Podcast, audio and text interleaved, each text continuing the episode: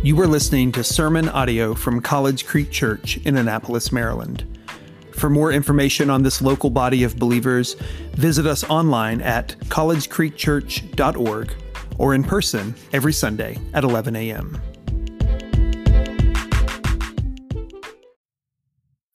Well, good morning. It's good to be with you all. Pastor Isaac just prayed for the effects of winter, and I can tell you that shoveling and 60 does not go together. My back is killing me. I think what I'll do this morning is I'll read the passage first. Uh, it's uh, two stories that we're going to read today from the Gospel of Luke, and then that will uh, give me a, a, little bit of flexibility in moving around my sermon, if that's okay with you. So the reading today begins um, in Mark chapter 4. If you don't have a Bible for any reason, there's uh, plenty of them over on the table there. And the reading is on page 931. Okay. I'll be picking up in verse 35, I believe, of 4. Yeah, 35, and then I'll read through 520. On that day, when evening had come, he said, That's Jesus, let us cro- go across to the other side. And leaving the crowd, they took him with them in the boat, just as he was, and other boats were with him.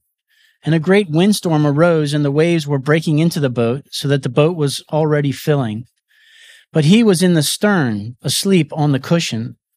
And they woke him and said to him, Teacher, do you not care that we are perishing? And he awoke and rebuked the wind and said to the sea, Peace, be still. And the wind ceased, and there was great calm. And he said to them, Why are you so afraid? Have you still no faith? And they were filled with great fear and said to one another, Who then is this that even the wind and the sea obey him? And they came to the other side of the sea, to the country of the Gerasenes. And when Jesus had stepped out of the boat, immediately there met him out of the tombs a man with an unclean spirit. He lived among the tombs, and no one could bind him any more, not even with a chain, for he had often been bound with shackles and chains. But he wrenched the chains apart, and he broke the shackles in pieces. No one had the strength to subdue him. Night and day among the tombs and on the mountains, he was always crying out and cutting himself with stones. And when he saw Jesus from afar, he ran and fell down before him. And crying out with a loud voice, he said, What have you to do with me, Jesus, Jesus, Son of the Most High God? I adjure you by God, not, do not torment me. For he was saying to them, Come out of the man, you unclean spirit. And Jesus asked him, What is your name? He replied, My name is Legion, for we are many. And he begged him earnestly not to send them out to the country. Now a great herd of pigs was feeding there on the hillside, and they begged him, saying, Send us to the pigs, let us enter them. So he gave them permission, and the unclean spirits came out and entered the pigs, and the herd, numbering about 2,000, rushed down the steep bank and into the sea, and was drowned in the sea. The herdsmen fled and told it in the city and in the country, and people came to see what it was that, that had happened. And they came to Jesus and saw the demon possessed man, the one who had the legion, sitting there, clothed and in his right mind, and they were afraid. And those who had seen it described to them what had happened to the demon possessed man and to the pigs. And they went and they began to beg Jesus to depart from the region. And as he was getting into the boat, the man who had, who had been possessed with the demons begged him that he might be with him. And he did not permit him, but said to him, Go home to your friends and tell them how much the Lord has done for you and how he has had mercy on you. And he went away and began to proclaim in the Decapolis how much Jesus had done for him, and everyone marveled. This is the word of God. Now, there's a lot here. and there's a tremendous amount of nuances uh, in these two stories. There, there's a lot of great stuff. And uh, anytime that you listen to this sermon, you're going to hear a lot of great things. And I, I encourage you, you know, there's accessible commentaries. You can go on YouTube, hear a lot of sermons, and you'll get a lot of the nuances. I don't mean to disappoint you, but I'm not going to talk about demon possession or pigs being possessed by demons today. There's a lunch afterwards, and Pastor Isaac will be there, and you can ask him all you want about demon possession and the herd of pigs. this past week, I was with uh, doing my work, uh, and I was on a farm with a, a, Christian man. I had a great time with him. I really enjoyed my time together, and we were talking about family and uh, things of the faith. And towards the end, uh, he made the comments about, you know, what I tell people and what I want to get across to my kids is that the main is I want them to know that the main reason that Jesus came was to take away our sins. And he sort of expanded on that and talked about how Jesus took sin onto himself and became really the sin bearer of the world. And as a result, uh, he took uh, the punishment that we all deserved. And that's a wonderful statement. And I have absolutely no problem with it. But whenever, but I guess it's my teaching background. When he said the main thing, I kind of and I wanted to talk further about it, but I restrained myself and didn't get into uh, any kind of a theological discussion. But I guess as I get older and I find on a day to day basis that Jesus dying for my sin just simply isn't enough for me to make it through the day, I'm convinced and I know by reading the scriptures and in my relationship with God that there's so much more. And I want to highlight the incompleteness of when we just simply focus on Jesus forgave me for all my sins. First thing, I want to go on the record. It is a fabulous thing that Jesus forgives us for all of our sins. And we as a church 100% adhere to the fact that our redemption comes through Jesus Christ. So I have no quarrel with that. But I wanted to begin to subtly understand that our redemption is the beginning of Christ's teaching in our lives that moves us from who we are before we became Christians to who God intends for us to be forever and ever. Amen. We cannot stay in Egypt. Okay. We have to move out of Egypt and move into the promised land. Likewise, if all that we focus on in our lives is the forgiveness of our sins, it's not going to help us when storms come our way. Okay? There's a deep piece about that. Jesus says in Matthew 20, 28, the Son of Man came not to be served, but to serve and to give his life as a ransom for many. That's our redemption. That's what he's talking about. Amen. That's a great thing. But I would also add other passages like John 10 10, where Jesus is talking about the devil coming in uh, to snatch his sheep. He says, The thief comes only to steal, kill, and destroy. I came that they may have life and have it abundantly. Or how about 1 John 3 8, where the apostle is reflecting in the later part of his life? The reason the Son of God appeared was to destroy the works of the devil.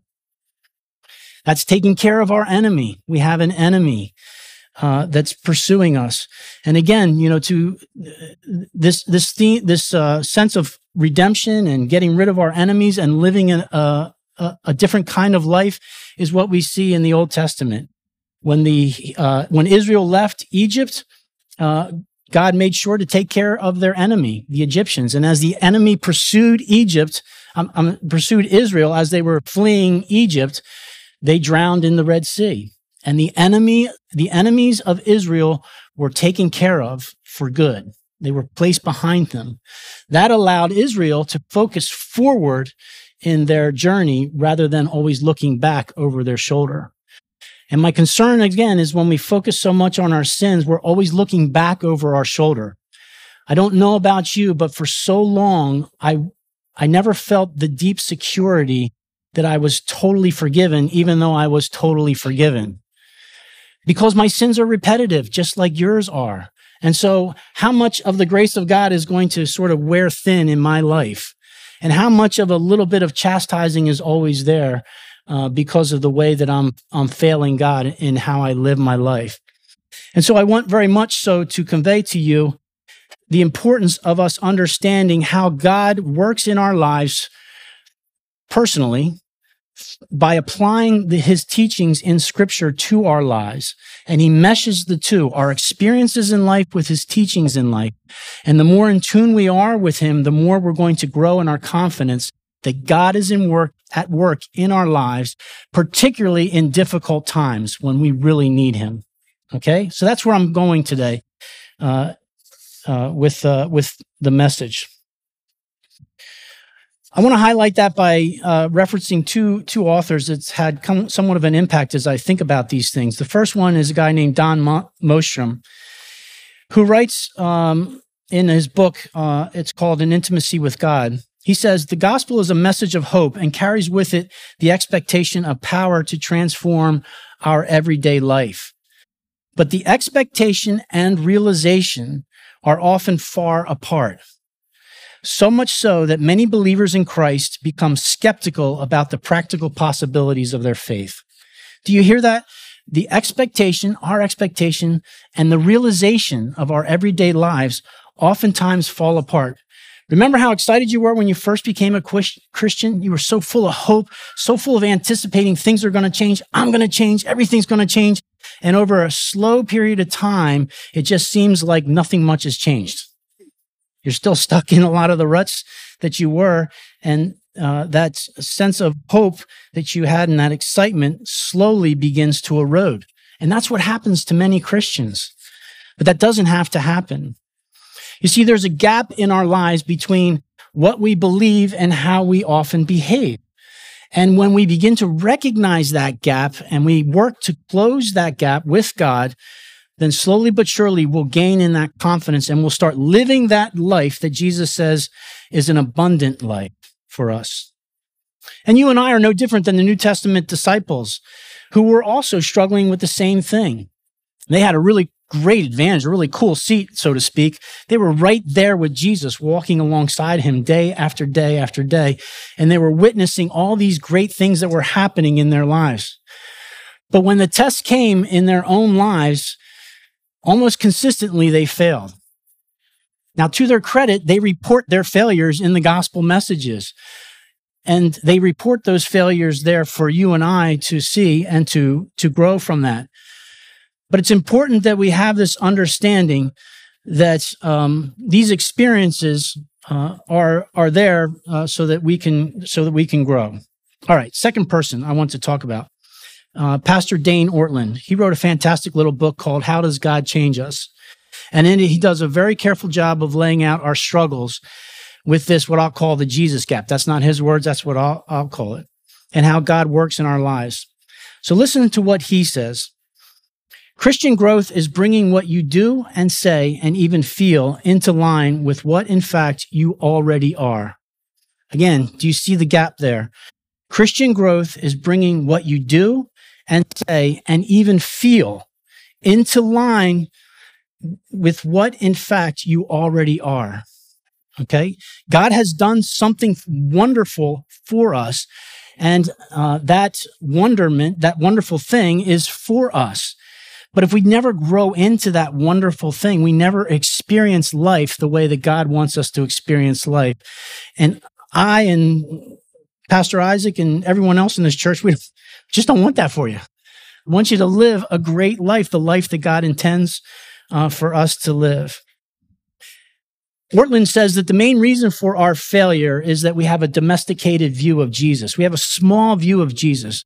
The problem with us is not our problems. The problem with us is that we have a small savior. Jesus is not larger than our problems, and therefore we don't trust that he can actually solve our problems. So we don't think to turn to him as first things when we have a problem. Instead, we engage our own wisdom and our own abilities to try and resolve the problems. He writes, the temptation for many of us is to assume we pretty much know what Jesus is like. We've been saved by him. We spent time in the Bible over the years. We've read some books about him. We've told a few stories. Uh, we've told a few others about him. And yet, if we're honest, we still find our lives riddled with failure and worry and dysfunction and emptiness. I love Tim Keller. If you listen to him enough, you, you hear a story that he tells quite often when he was a young pastor in, in about his 20s. He was counseling a young teenage girl. She was about 14 years old. And she was quite morose and she was down and out and, you know, just felt like life was, was miserable like it oftentimes is as teenagers. And he was talking to her about the wonderful things that Christ has done for her. He's trying to encourage her in the faith. You know, Jesus has died for your sins. You know, uh, uh, you, have been adopted into the family of God. You have the Holy Spirit with you. you. You're, you're part of the family of God right now. And he told her all these wonderful things. And she looked at him, looked at him and said, yeah, those are all great, wonderful things. But what good is that if you don't have any dates? Many of us live in that particular fashion. You know, we just, we, we got our mind focused on the things that we want to have our minds that we want for ourselves. And this is really quite, quite revealing. Uh, and so today's passage really helps us to begin to untangle what's most important in our lives, what should be important of our lives, and then hopefully we can begin to narrow that gap. And so what I would have liked to have said to that to, to that gentleman that I spent time with, and actually I struck up a really good friendship, so uh, I'm planning to see him again in a, you know in, in the future. I think that the most important thing that you and I can understand is our union with Jesus Christ. That is the preeminent thing. If I were to say what is the main thing, I don't know that I would ever say, you know, let me tell you what the main thing is.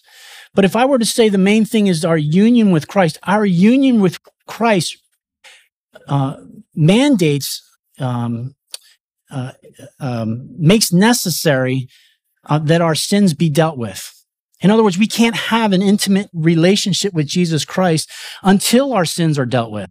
So it encompasses that uh, that that problem that you and I face, uh, and so I think that that's important. Okay, let's move into the to the teaching so far. The Gospel of Mark, uh, just to, to, give you a very quick overview, uh, is set up in two large chunks. The first, the first chunk is in chapters one through eight, and during chapters one through eight, the gospel writer Mark is showing you time and time again pictures of Jesus and how great Jesus is, how marvelous Jesus is, his authority over uh, disease, uh, his authority over uh, teachings, uh, and um, uh, demon exercises, exorcisms, etc., etc. Uh, what we see is a marvelous picture of Jesus and how great he is. And all that is leading up to chapter 8, where Jesus takes uh, his disciples away and he brings them to a place uh, where they have solitude. And in that place, he says to them, Who are people? Who do people say that I am? And they give a couple answers. And then he turns to them and he says, Well, who do you say I am? So you and I essentially are to place ourselves in that particular moment in the gospel. That's what Mark is looking to do. He's showing you pictures of Jesus along the way to lead you up to that great question, which you yourself must be confronted with. Who do you say that I am?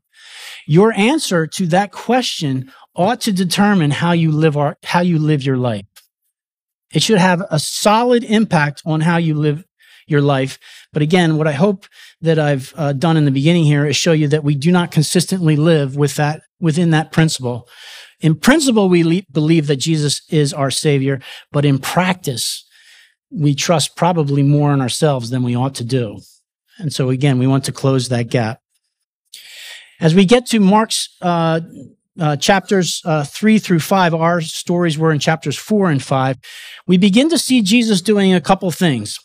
One, he's beginning to narrow his focus down on a group of guys whom he calls apostles, uh, these 12 men whom he has chosen, and he is going to prepare them to send them out to preach the gospel. If you remember earlier in chapter one, Jesus said to the disciples on one occasion when they were looking for him, let's go to another town so that I can preach the gospel because that's why I came out. And his intention is to prepare his disciples, his followers in the same fashion so that they too can go out. We're his followers. So Jesus is in the process of shaping you and I so that we can be effective witnesses to go out and to preach the gospel to other people. That is so much a part of what God is doing after he saves us. Look, God is anticipating as much as you are life eternal just living in a, in a, in a great world, in a great relationship where death and sin and disease and all the things that we struggle with are no longer a problem. That's the kingdom that is to come. That's a great picture. That's something that we all should, you know, look forward to with great anticipation. So why are we still here fumbling around and struggling? because part of his project is to use us in order to bring other people along into that grand vision. That's how I came into a, a relationship with Jesus Christ. I, I, watched my dad. I saw a change in him and, and he became a sense, an effective witness in my life by my seeing the change in him. And I wanted what he had when the storms came into my life. And many of you, I'm sure, are much the same way. Someone was integral into leading you into a special relationship with Jesus Christ. And now it co- and now it falls on us to become those kinds of people as well. Well, we have to be shaped and prepared in order to do that. And that's what God is doing in the meantime, uh, in our particular lives. The second thing that we see in this chapters, chapters four or five, the two stories I read to you have a couple with two other stories right after it. Um, the healing of Jairus' daughter, if you're familiar with that passage, and uh, and also the healing of a, a woman who had a hemorrhage uh, issue. These four stories are really confrontations on the part of Jesus with evil. Evil is a direct enemy of God. Satan himself is, is Jesus' arch enemy, God's arch enemy. And in these passages, Jesus is taking Satan on in those four particular areas where he uses fear in our lives in order to paralyze us and to diminish our relationship with the Lord Jesus. Satan uses things in our lives to distract us and to knock us off course. And Jesus firmly establishes his authority over Satan in those four major episodes to strongly uh, implant in the minds of his apostles that he has authority over everything that the culture says evil has power over. So any culture that talks about when evil happens or when bad things happens in the the uh, what we call the duality between good and evil, yin and yang, those kinds of things. Jesus shows him superior to yin. If he's the yin, then this is the yang. He shows himself superior in this way. It's not even close. It's not like he even has a sparring partner. Boom, it's just knockout.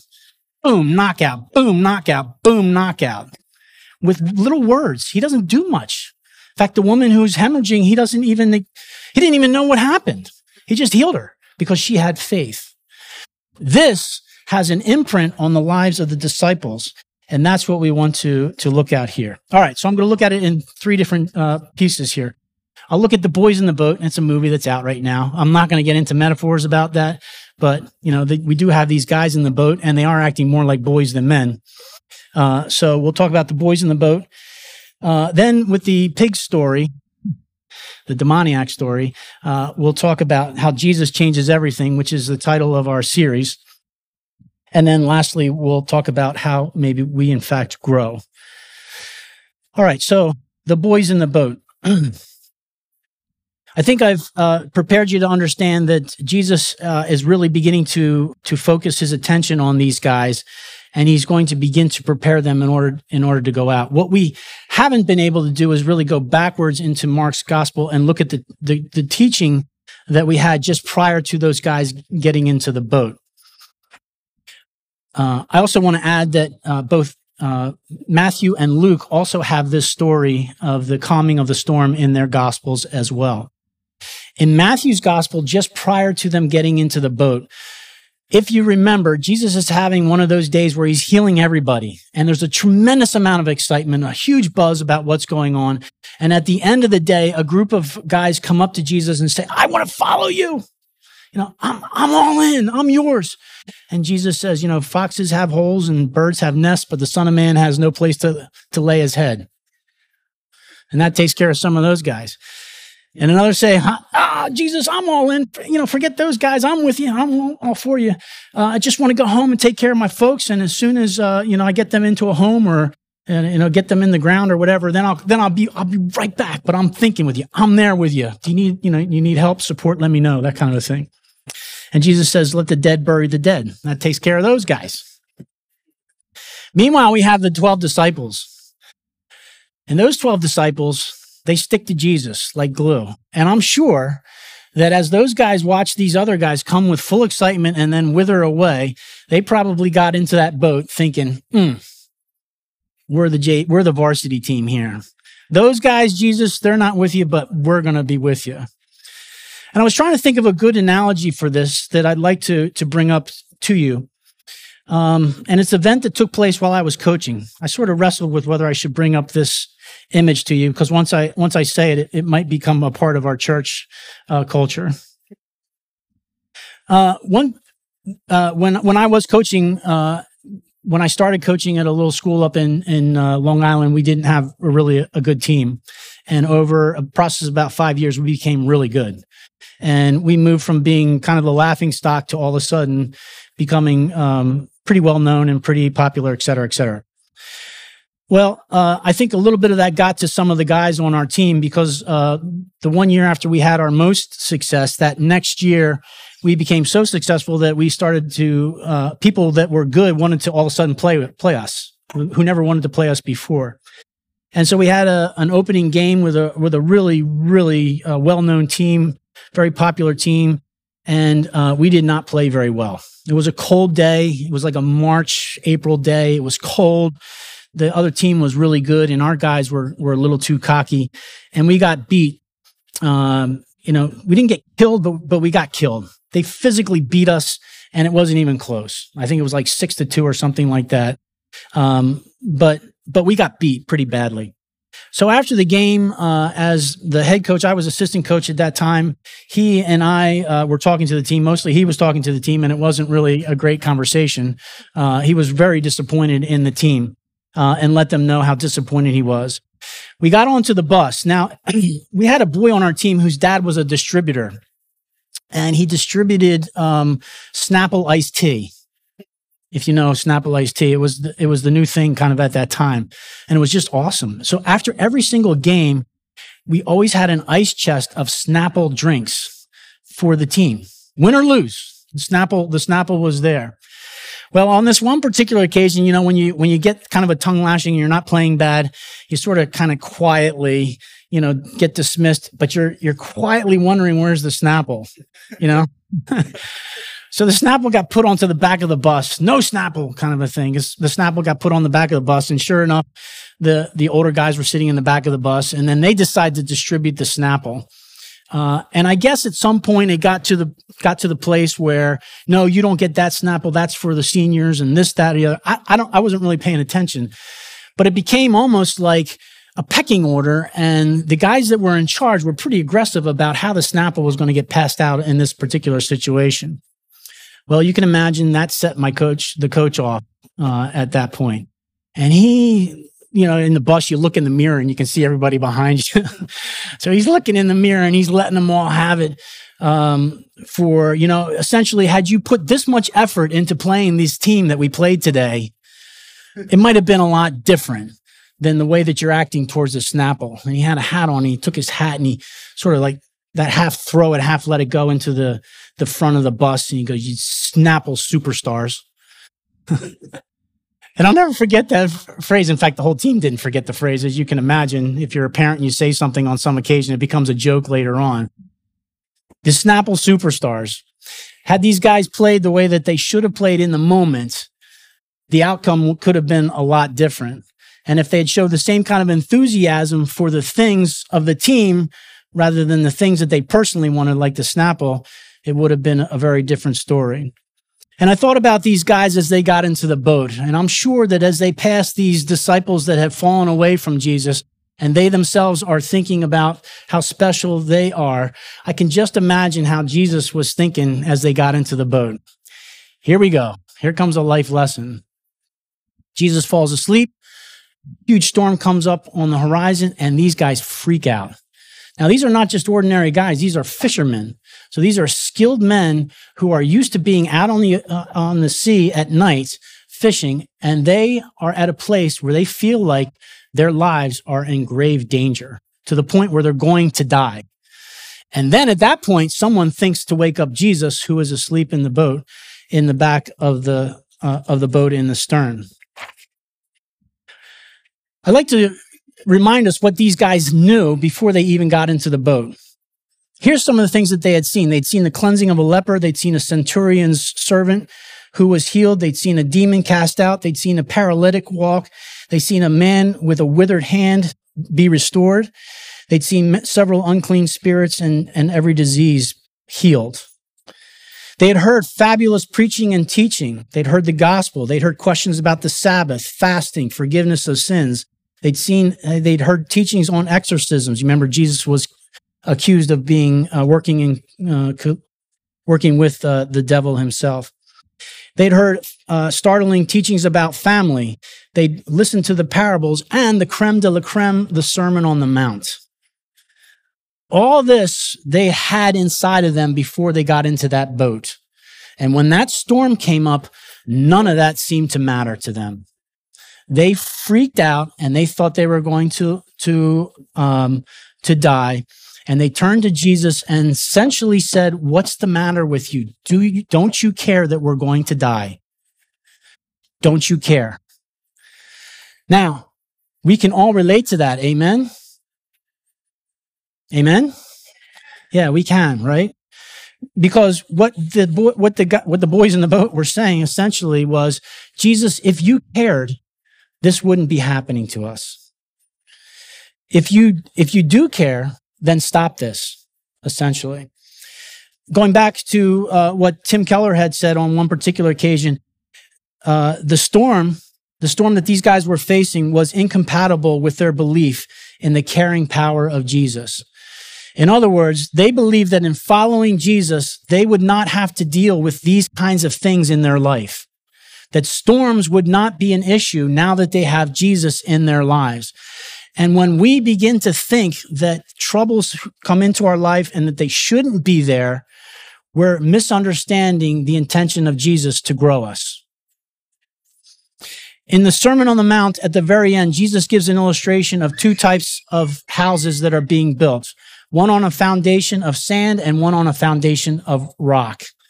And Jesus says, and I wonder whether he was looking at the disciples at that point, when the winds come and the rain blows, if the house that's built on the sand, it's going to crumble and fall. And that's exactly what happened to these guys in that boat. The indication is, is that these guys identity, the spiritual foundation of these 12 disciples at this point in their journey is built on something other than Jesus Christ. That's why when he wakes up and he says, Why are you so afraid? Where is your faith? In, in Luke's gospel, he says that very directly. Where is your faith? He doesn't say, You guys don't have faith. He says, Where is your faith? Where's all the teachings that I just did? Where's all the healings and everything that I've done? All these wonderful things that we've been a part of these last few weeks or months or however long they were together. Where is all this stuff? Where is your faith? Put it into action right now. Why are you so afraid? Disciples were building a separate identity, which is based on worldly values and at the same time, Jesus was working in their life to build a separate identity inside them, one that was in his likeness and in his image, which, which had nothing to do with the world. I remember that when, uh, you know, just to give you an example of this from my own particular life, and maybe you can relate to it. I remember uh, several years ago, just before Isaac became a teacher uh, at the Christian school where I was, uh, we uh, moved away uh, to another city. And in moving away, we put our house up for sale, but our house didn't sell. And I thought that was incongruent. I thought that was not compatible with what the way I expected, you know, calling and all that kind of stuff to go. And I prayed and I prayed and I prayed for our house to get sold at a profit. and it didn't. It never got sold.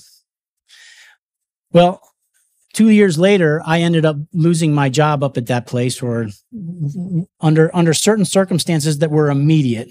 I didn't do anything wrong, but it just, it, it was, it happened immediately. And all of a sudden we were out of there.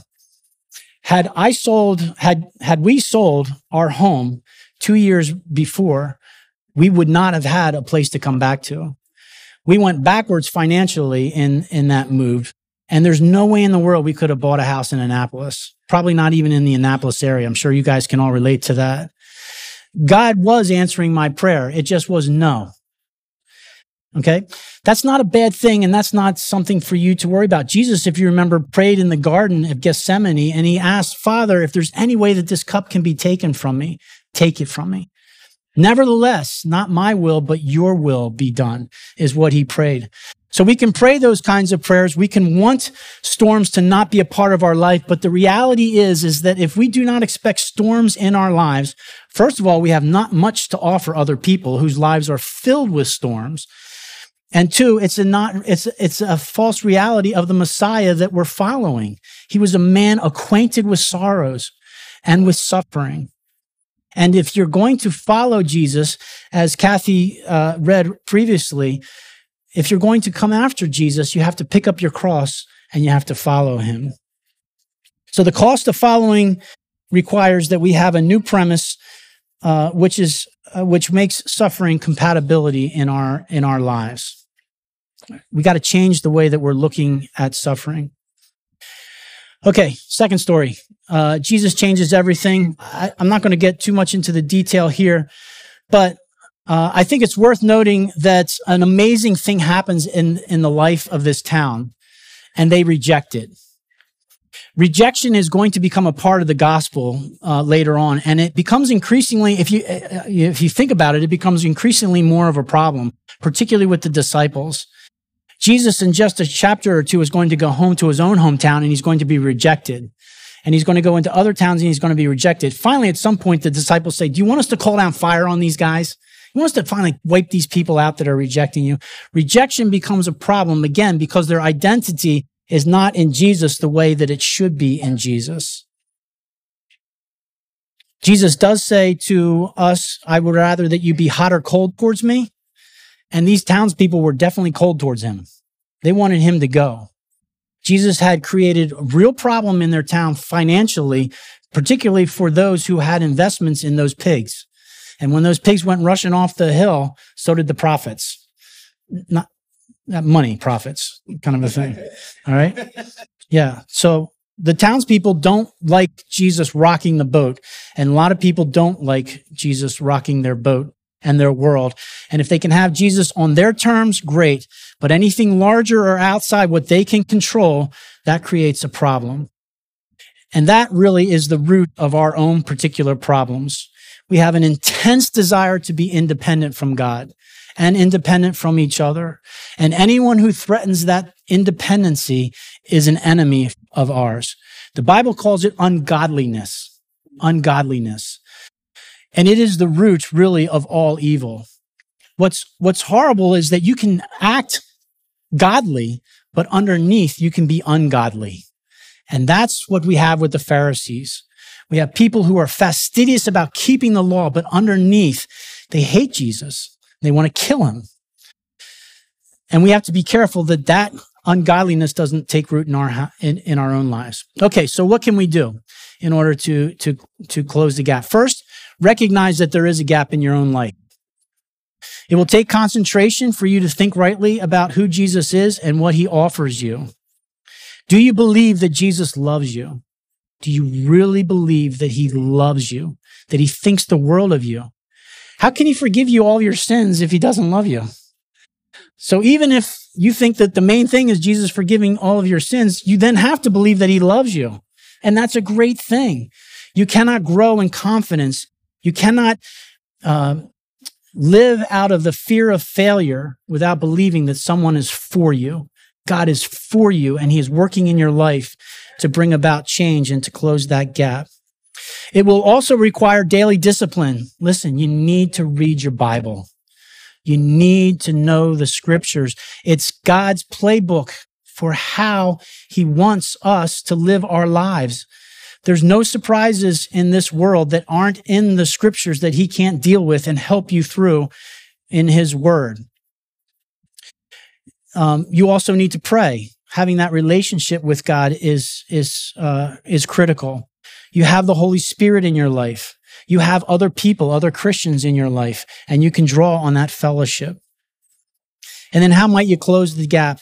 I would suggest chapters like Romans chapter 6, Colossians 2 and 3, uh, Galatians chapter 6 are great places to start. If you need that little list, uh, I'm happy to provide that for you uh, afterwards.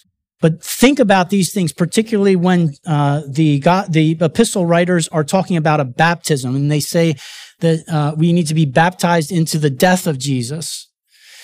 dying to the things of this world are our way of agreeing with Jesus that this world does not have what it takes to hold our attention. As we begin to push aside the things of the world and we no longer chase after the things of this world, we are identifying with our Messiah, with our Savior, with the Lord Jesus Himself. So to be baptized into His death means that we're putting things away that are not good for us. And as we identify with his resurrection, we're saying that the best is yet to come. And I want to be a part of that. So those passages that talk about his baptism and his death and his baptism and his resurrection are really uh, critical. Isaac does a lot of work in discipleship uh, groups on Sundays, uh, and uh, you can get more of that in in those those, those times together. Okay, um, last thing I would say is, you know, um, read the Gospels and concentrate on how big Jesus is, how much he loves you. Discover more and more where your true spiritual foundation is. Is it in money? Is it in power? Is it in sex? Is it in whatever? The answer is yes. yes, it is. And you need to discover where it should be, which is in Jesus. So be truthful with Jesus. Tell him, I got a problem. I want to be great in my office. I want to be, uh, you know, the, the, the most popular person in the neighborhood. Whatever your, whatever your problem is, he already knows. He's just waiting for you to agree with him so that he can deal with it in your life. So be honest with him. Make him your only foundation, and then you'll grow more and more in that wonderful relationship. Let's pray. Well, our Father in heaven, we thank you for the opportunity to spend time together. Um, I do pray that you would work in the lives of all of us helping to um, create a solid foundation in our lives, a foundation which is built on the rock, Jesus Christ. It's not easy living life in this world. Uh, we need each other, so help us to draw strength from one another. We need you, so help us to become more and more intimate with you through uh, a lively relationship by reading scripture, by praying, by fellowshipping with one another and with the Holy Spirit especially. Thank you for all the wonderful things you've done for us that we might have a different kind of light, what the scriptures call eternal light. And so we look to you to help us to grow into that. And it's in Jesus' name we pray. Amen.